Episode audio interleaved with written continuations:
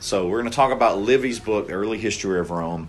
And I'd like to start out our discussion by uh, quoting him regarding the study of history in general. So here's what he says about the study of history. Quote, the study of history is the best medicine for a sick mind. For in history, you have a record of the infinite variety of human experience plainly set out for all to see. And in that record, you can find for yourself and your country both examples and warnings, Find things to take as models, base things, rotten through and through, to avoid. So, in your mind, do you believe that uh, Livy finds the study of history to be important? Yes. Yes. Yes, he believes studying history is very important. Uh, but it's especially important for a Christian to read history uh, through biblical lenses. Uh, understanding that all of the events and all of the players in history have been put there by God and they are been predestined by God to fulfill his purposes in history. And in reading history, we can see God's faithfulness to his covenant people. Even reading pagan history, you can see God's faithfulness to his covenant people. So, reading Livy is a good way that we can look at and we can praise God for his purposes uh, in the early history of Rome. So during the reign of Emperor Augustus from 27 BC to AD 14, Latin literature entered into what we know as his the golden age, the golden age of literature. So we have uh, the poet Virgil writing his epic poem. Anybody know the name of his epic poem? Nope. The Aeneid. The Aeneid, which we will be reading in a few weeks. Um, the and the Aeneid traces the glory of Rome back to Aeneas, which is uh, Rome's original founder, along with Romulus and Remus. So, in the, the realm of prose, remember we have poetry, Virgil, then we have prose. What's prose when I say that? Not poetry, just standard writing. Uh, we have uh, uh, we have this historian Titus Livius that's his name, Titus Livius, which whom we know as Livy. He also chronicled the greatness of Rome, and he lived uh, in and wrote in the golden age of Rome. And so he lived from 59 BC to AD 17.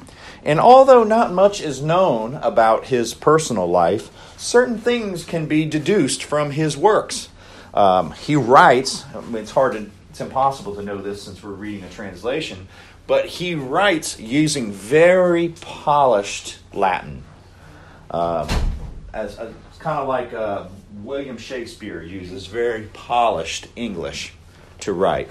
And so he used very polished Latin. He did not use the Latin of the commoners. He had very, very polished Latin. So it was assumed that Livy was well educated and he and it was assumed that he is from an aristocratic family or, or a wealthy family which would have provided this kind of education for him. Um, he also tends to show more sympathy to the senatorial parties in his history. Uh, and of course, there's no record of him going into politics or anything like that. And considering he wrote uh, 142 books on the history of Rome, uh, ranging from 753 BC all the way to 9 BC, he probably didn't have much time for going into politics or for doing anything else. And so Livy writes down his history of Rome concerning the people that lived there, concerning those who built up the monarchy and those who tore down the monarchy. He writes about those who put together the Roman Republic and then eventually the empire. And um, uh, uh, Robert Ogilvie's introduction to Livy's history says this. It says, quote, Livy accepted a tradition going back to Aristotle, especially to the rhetoric, and to Thucydides, which explained historical events by the characters of the persons involved. As Aristotle said, actions are a sign of character. Because people are the sort of people that they are, they do the sort of things that they do. And the job of a historian is to relate what happens to the appropriate character, end quote. And that's what Livy's trying to do. Livy not only tells us what happened during the history of Rome, but he also tries to show us why these things happened and what motivated people to either uh, be courageous and brave for the homeland or to betray those in the homeland. Uh, he also shows us that not only did law, certain laws come about, but why those laws came about. And so this gives us a perspective on Livy himself. Uh, what qualities did he and others in his day value? Uh, what wars would a first century Roman find honorable? Why does Livy call certain rulers good and other rulers bad? Uh, and now, whether modern scholars pity him or patronize him, they will say that Livy's historical work is important, not merely because of how much ground he covers. He's very he's, he covers a lot of ground in his histories, but because it was very influential from the very beginning. Uh, all of the Romans, even the Romans that lived in Livy's day, read what he wrote. Um, the later historian Tacitus and the rhetorician Quintilian refer to Livy's work. And there's even a story about a man who traveled all the way from Spain to Rome just to look at Livy. It's kind of weird. Uh, but apparently, Livy was highly revered, um, and he was quite famous among certain groups of people. And so, and now he write, he's going to write a lot of things. It's a lot like Herodotus. Uh, there's going to be some fact, probably mixed in with some fiction uh, or with some myth, and it's going to be really difficult to know just for sure how much of Livy's history actually happened and how much of it is myth. Uh, but I think what's more important as we read Livy is not necessarily those facts in and of themselves or the myths in and of themselves. Uh, it's really the most valuable thing we can get from this is to see just how a Roman perceived his own history we can see from the perspective of a first century Roman uh, what how he viewed history. What was his philosophy of history? And that in and of itself can teach us a lot of things. Um, you know, speaking of Livy's worldview and the worldview of the book, uh, you know, a lot of people today think that we can teach math or music or history from a so called neutral perspective. Do y'all understand what I'm saying when I say those sorts of things? What do I mean by that? Like, uh, Go ahead, Marie. Uh, that uh, it's not like related to any religion or anything. It's just being taught what's there. Yeah, very good. Yeah, it's not. It, it, we can teach these things without having a uh, religious foundation under it. We can just teach math uh, without referring to the God of math, or we can teach music without referring to the God of music. And so many people, when they teach, uh, they want to put religion in one box, they want to put math in another box, music in another box, and so on. Is this possible to do? Can we really teach and educate effectively if we put everything in their neat little boxes and they have nothing to do with each other? Don't integrate. No, we can't. We can't. And all of us, whether we admit it or not, we have presuppositions that we already work with. That means we already have a religion uh, that determines our thinking. And because of those presuppositions, we will teach math or learn math either in belief or in unbelief. Uh, every movie, every book, even the historical uh, ones, the books or movies, will either be on God's side or not on God's side. So when we read Livy or any historian, uh, we should not be thinking, is this true or false or not? Is this, is this writing based on fact or myth? Now, it's okay to ask that question, but that shouldn't be the question that we should continuously be asking throughout the book. Uh, a standard like that means that we are thinking that neutral facts are what matter to us, and we don't want anyone to be the Lord of history.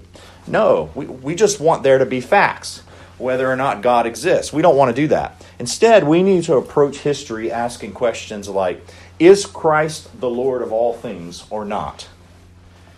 Is he the Lord of history or not? Is he the Lord of the history of Rome or not? Uh, what is this historian saying? And of course, is it true? Is it true or not? But is it his interpretations true according to God's word or not?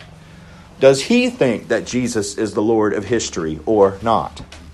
So, Livy is an historian, right? which means that he, as an historian, your job isn't just to jot the facts down on paper in list form and just give that to the reader to do with what they like. No, he, he isn't just doing that, but he is, as an historian, interpreting facts in a certain way with a certain worldview.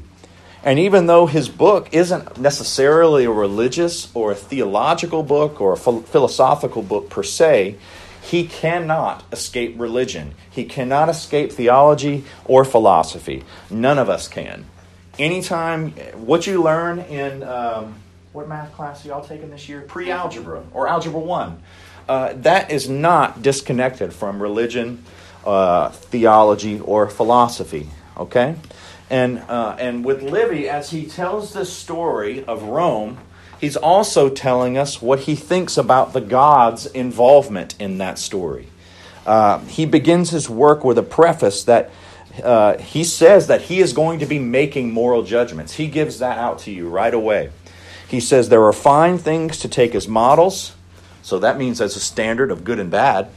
And then there's base things, bad things, rotten through and through, to avoid. And so he's telling you up front that he is not a neutral historian. No, no historian is neutral. A lot of modern historians want to tell you that they're neutral, but they're not. And at least Livy's being honest. There's no such thing as a neutral historian. Uh, Livy uh, is really a lot more honest than many modern historians, and he tells us that he is interpreting the facts for us. He is helping us out. He wants us to come to history with some kind of moral standard, uh, whatever that is, for what is good and right, and He wants us to apply that standard to the past. So, as Christians, with a different moral ethic than a pagan Roman, we need to ask well, what is Livy's moral standard? What is it? Is it a biblical standard? I think you already know the answer to this to some degree, right? No, it's not a biblical standard. Livy did not know the Lord. Uh, so when Livy praises uh, Servius Tullius as a good king, who he says reigned with humanity and justice, well, this tells us that Livy must have some idea of what makes a good king versus a bad king. And, some, and he has some way of determining and distinguishing justice from injustice. And as you read through Livy, look for these sorts of statements. Look for these moral judgments. And then, based on what you know about the Bible, based on uh, your maturity in the faith, you can determine whether what Livy says is correct or incorrect according to the Bible. Um, so you are reading this, this history through a Christian worldview. And so when you take all of these facts and interpretations collectively and we put them all together, we're going to, by the end of the book, uh, have a pretty good idea of what sort of worldview Livy had. And, uh, you know, I would describe him as a moral pagan, kind of like uh, Sophocles. He's a moral pagan. He believed in the gods, he believed in the plurality of gods, and that belief obviously affected his views on religion, it affected his views on morality among men, and uh, it affects what he thinks is the greatness of Rome. And so the Romans, just like the Greeks, were polytheistic. What does that mean when, when a, a people is polytheistic? They believe in more than one God. They worship more than one God. They pray to many gods.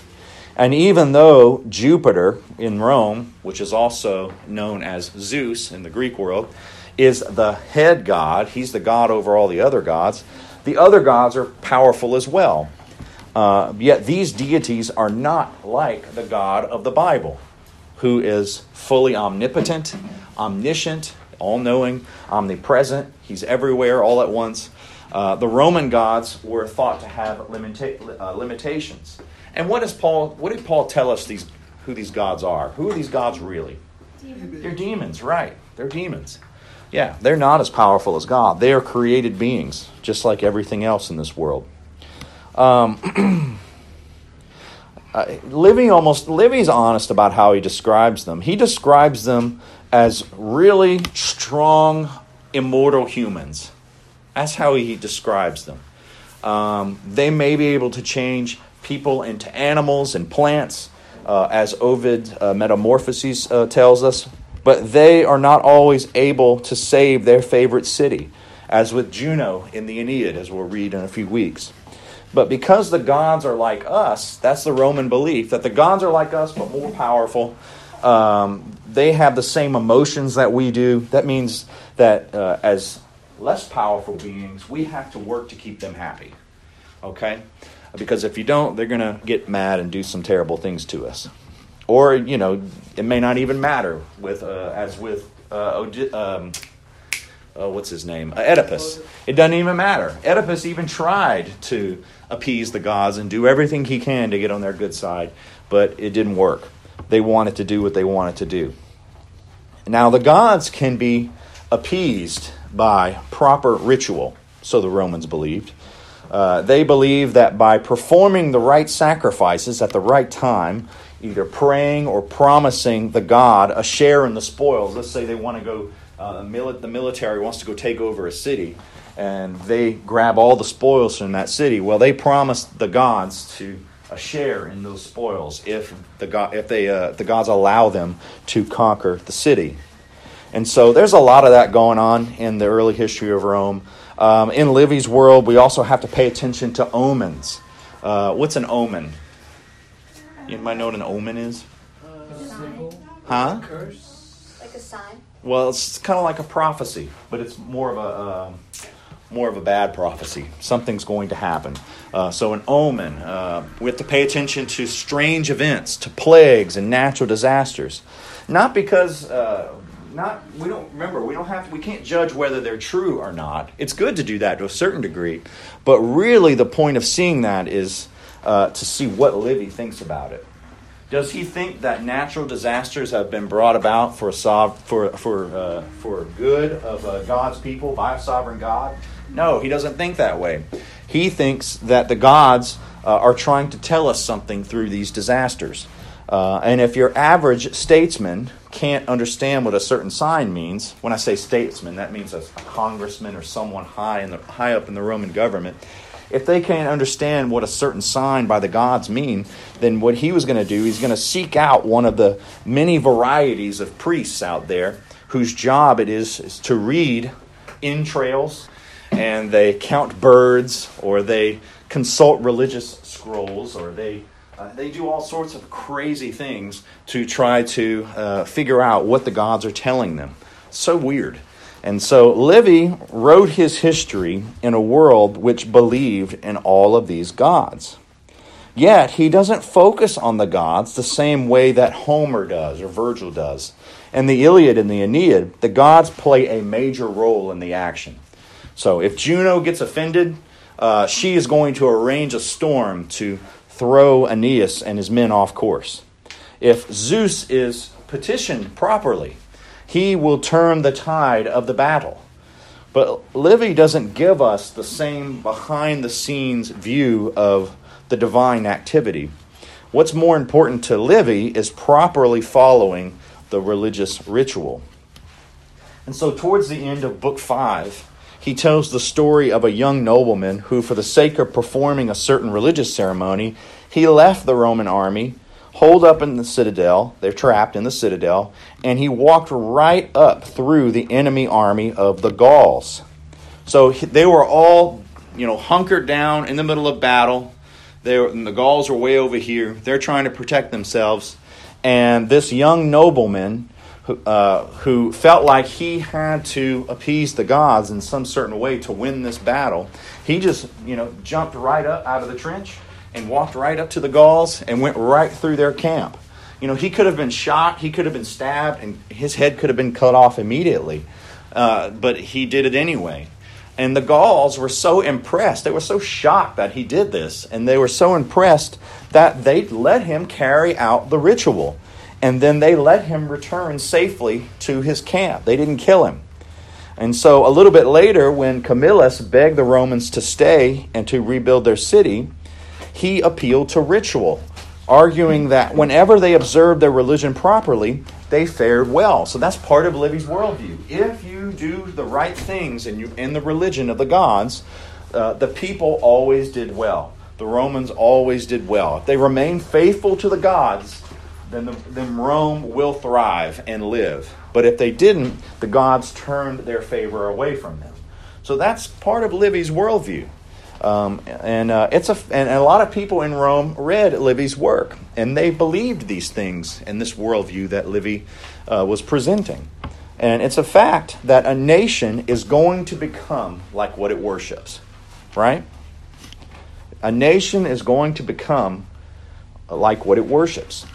So, with all of these uh, many, numerous, and, and faulty gods uh, taking charge up in the heavenly realm, uh, is it any wonder that there was so much strife and dissension and problems in the Roman government? It's not very surprising. Uh, why shouldn't the plebeians and the patricians have bickered and fought continually if they were just following the examples of the heavenly beings? The gods fought and bickered continually. Why wouldn't the people bicker and argue continually? Does that make sense? Yeah. So we become like what we worship. That's a Christian principle. That's looking at this through a biblical worldview. And we know from the last few Greek books we've read that uh, the gods were often very impulsive, uh, they were unpredictable. They acted on a whim a lot of the times, and they were even lustful. So, what was to prevent a king or a ruler who's a human to do the exact same thing? Why not? Yet, it's at this very point that Livy shows us how inconsistent unbelief is. So, here, check this out. So, according to this worldview, there should be something wrong with uh, Sextus's rape of Lucretia. Okay, that's a, something that happens in the book. Uh, this girl gets raped. Uh, the gods did the exact same thing. They would rape people and rape other gods. Okay, but Livy still portrays he still portrays Sextus in a negative light. He says that was a bad thing that Sextus did, right? What does that tell us? First of all, he has a moral code, right? There are good things and bad things, and apparently rape is bad. But what else does that tell us? He said we should be faithful to the gods, but the gods do this stuff all the time. But at the same time, he says, well, doing that is bad. What does that tell you? Huh? So the gods are bad. The gods are bad, but, but, but he's saying we still need to be faithful to them. We still need to worship them.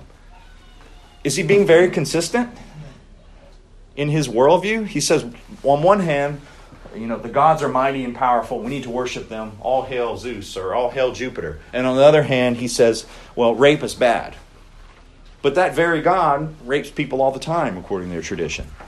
So that tells you how inconsistent when you uh, when you do not believe the God of Scripture, and when you do not believe uh, the basics, the basis of the foundation of logic and truth, it it shows you how unbelief inconsistent, uh, how uh, un- inconsistent unbelief really is, right?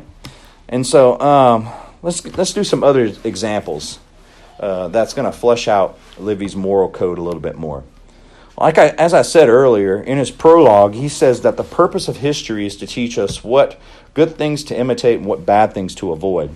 And so he also has very strong opinions on what bravery is. He hates deceit, he hates treachery, and how much worse those things are in his time than they were before. And so, for example, when he talks about the reign of Tarquin the Proud, he says that during a certain military campaign, the tyrant resorted to using, quote, the un-Roman and disgraceful method of deceit and treachery. Well, once again, the gods did this all the time. Why would he say that this is disgrace, disgraceful and un-Roman? The gods of the Romans did this all the time. So that's another example of the inconsistency there. Um, in book three, Livy is uh, saddened by the loss of the good old days. You know, anybody? I guess you aren't old enough to really do that yet. I'm starting to be like that. Oh, I remember the good old days uh, of when uh, we used to have a certain thing called a, a, house phone. I saw a video the other day, like uh, in someone's house, there was like a phone jack on the wall, kind of like this, and like this uh, father and his three like daughters that were like they were like 10, 8, 6. He was pointing to it, and he's like, What do you think that is? And they had no idea. They had no idea what a phone jack is. Like, they were like, Oh, maybe uh, I forgot what funny things they said. Uh, huh? There you have it. There's the example. So back in the day, back in the good old days, we used to have this thing called a house phone. It was a phone that was in the house. None of us had cell phones. Oh, I know. Now you know what I'm talking about? Well, this was a wired phone. So how is it going to get phone how are you going to get phone service without plugging it into something? So the house was wired for telephone service and you would plug it into the phone jack. But no one knew what that was. So you guys are too young to really deal with the good old days yet. Y'all don't have good old days as of yet. But you will. Uh, what, five years ago? Two years ago? Yes. Yeah, Okay. five years ago. Whatever there was in Iowa, school. Florida. Oh, well. That was a long, long time ago. So Livy is also saddened by the loss of what he calls the good old days. He says this Fortunately, however, in those days, authority, both religious and secular, was still a guide to conduct, and there was yet no sign of our modern skepticism, which interprets solemn compacts, such as are embodied in an oath or a law, to suit its own convenience. End quote. So at this point, Christians as Christians, we can agree with Livy. Uh, deceit and treachery, he's basically saying people used to be able to trust one another back in the good old days. People used to not be as prone to lie, cheat, and steal from each other back in the good old days. But things have really been going downhill lately, and he's really sad about that. And we can certainly agree with Livy. Deceit and treachery and oath breaking uh, and ripping people off, they are sins. They're indeed sins. But do you think Livy would call it a sin as such, as we do? No, he doesn't think of it quite that way. Uh, and just, but at the same time, just because Livy was an unbeliever doesn't mean that he's going to be wrong about sin at every single point, right? Even a broken clock is right twice a day, right? So God has given all men a certain level of common grace, and it is by that means that Livy was not only able to write, he could write well, uh, but he could also get some moral things right. But sometimes he values certain qualities that aren't very biblical, right? So during the reign of, of Servetus Tullius, some prophecies were made about a certain heifer. Y'all know what a heifer is? Yes, a, a, a female cow, right? And so uh, he says that whatever nation sacrifices the heifer to Diana will possess the imperial power. And since a Sabine owns the heifer, a, a, a crazy Roman priest tricks the Sabine so that he, the Roman, can sacrifice the heifer himself and thus secure the imperial power of Rome. He can be the emperor. And so, what is Livy wrote this down for us to read, but what does he think of that? What does he think of that action? Uh, well, although Livy doesn't openly approve that sort of thing, uh, he tells the story with what you could tell is like a hint of admiration.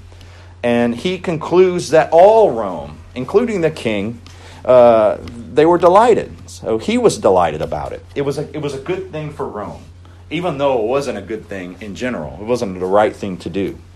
And so, I mean, think about it. Biblically speaking, uh, it's not really considered loving to your neighbor to slaughter somebody else's cow without their permission, right? Put yourself in an agrarian farming world. I mean, would it be okay to slaughter their cow, uh, your neighbor's cow, without asking them first? No. Would it be okay to jump in your neighbor's car with the keys and drive down the road and crash it into, go for a joyride and, uh, you know, uh, dr- drive it into a telephone pole and be like, eh, sorry, Totally.